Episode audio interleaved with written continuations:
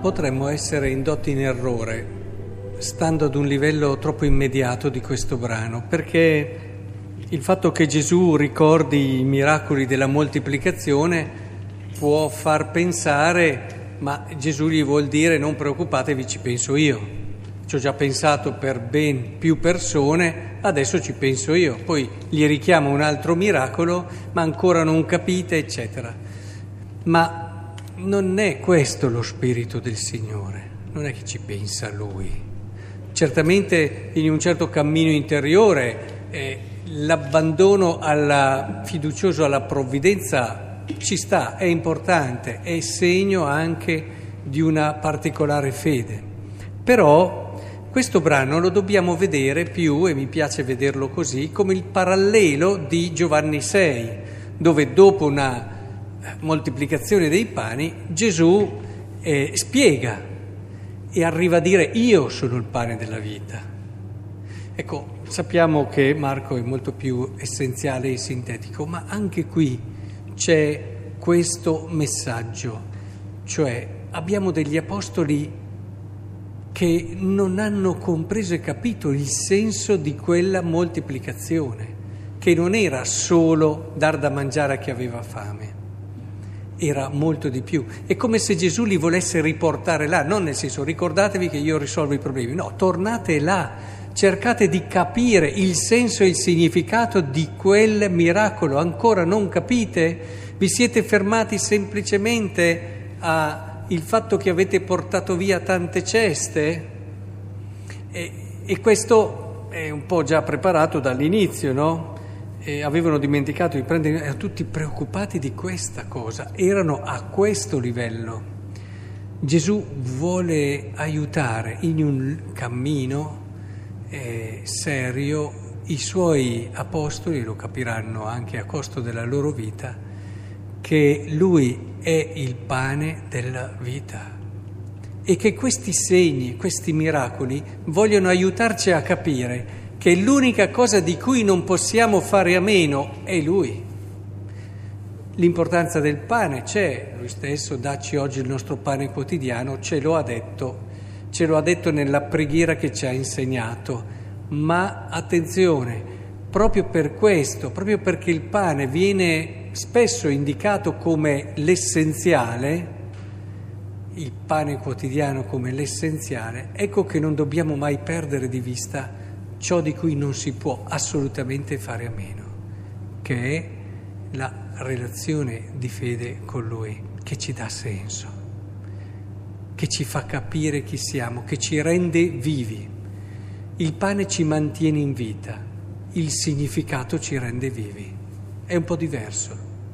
Cioè è, una, è un approccio differente che ci fa sopravvivere il pane, ma l'incontro con Cristo, pane di vita, ci fa vivere. Ecco, questo ci dicono i martiri.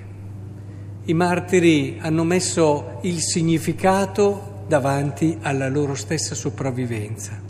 Hanno messo ciò che dava significato e verità alla loro esistenza al di, al di sopra della loro salute, possiamo dire così. E, e, i martiri ci parlano allora della bellezza della vita, paradossale, no?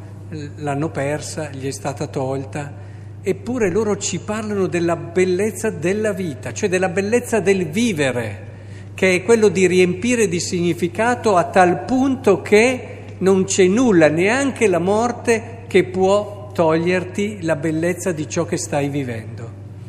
I martiri sono una espressione altissima della bellezza della vita, la bellezza della vita che abbiamo anche noi, la bellezza della vita che abbiamo tra le nostre mani.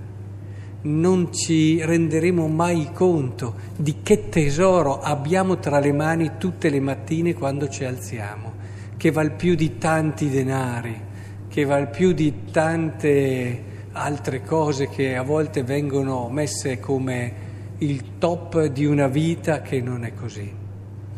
La vita ce l'abbiamo tutti, domattina ci alzeremo e avremo un dono grandissimo di cui ringraziare, la nostra vita. E proprio perché così bella, proprio perché così grande, noi abbiamo tutti eh, la possibilità di renderla straordinaria, riempiendola di significato ed amore, ponendola in quello che è ciò per cui è stata fatta, cioè conoscere Dio e amarlo e di conseguenza servirlo. È questo, quello per cui siamo nati un giorno, e senza chiederlo, senza meritarlo ci è stata regalata questa possibilità, vivere qualcosa di unico, perché noi tutti qui dentro abbiamo la possibilità di conoscere Dio, di incontrare la bellezza fatta persona che è Cristo e di vivere con Lui ogni istante e in ogni momento. Cioè io mi dico, ma ce lo sentiamo dire continuamente mi sembra di risentire Gesù, ma non avete ancora capito? Ce lo sentiamo dire continuamente dalla parola. E come credenti davvero dovremmo avere un cuore sempre proiettato in quella gioia che è speranza, perché le due cose si richiamano a vicenda. Solo chi ha questa prospettiva bella può essere nella gioia, una prospettiva che gli fa superare ogni cosa, ogni difficoltà, ogni prova. E ed è quella che poi alla fine ci fa vincere anche quelle passioni di cui parla Giacomo che possono distoglierci dall'essenziale.